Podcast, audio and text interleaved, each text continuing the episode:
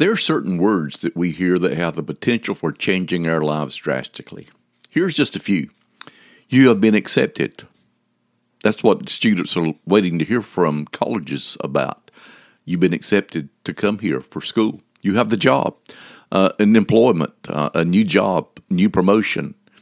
I will, marriage. Uh, when those words are spoken, uh, it it leads to drastic changes for both parties that they don't even understand will take place yet. And then this phrase, I'm pregnant, that really changes lives.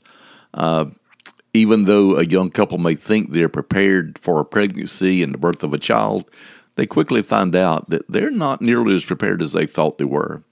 So th- these words, when they're spoken, they have the potential for changing lives drastically. But no words can have more impact than the two simple words, follow me.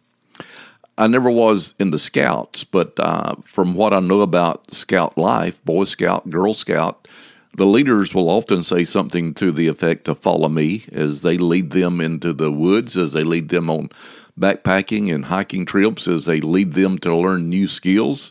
Um, athletes and coaches say this all the time.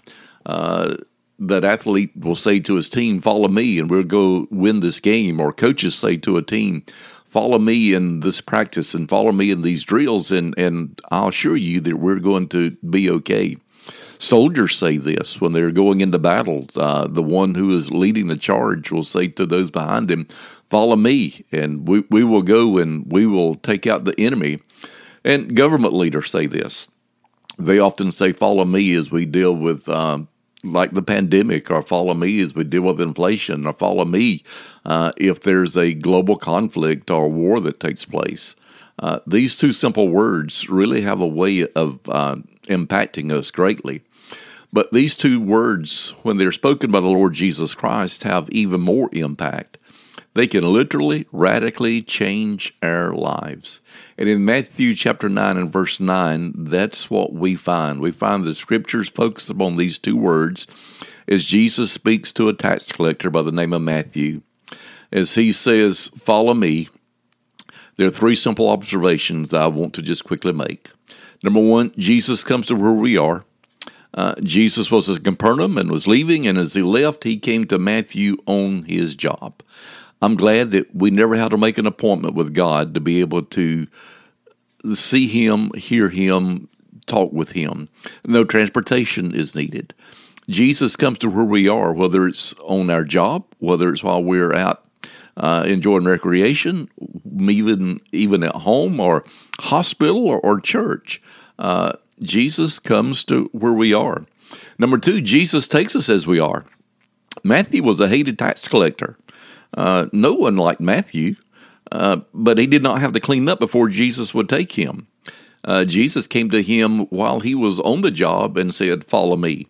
That tells me that Jesus will come to the drunk and to the adulterer and to the atheist and to the proud and the arrogant and the murderer, the prostitute, the drug addict, or any other condition you can name. Jesus will come to them and say, "Follow me." It, it uh, th- this really goes to the heart of that favorite hymn of ours, "Just as I am." Uh, that's the way Jesus takes us, just as we are. But thirdly, Jesus changes us from what we are. Uh, he does not make us change when He calls us. He does not make us change when we respond to Him.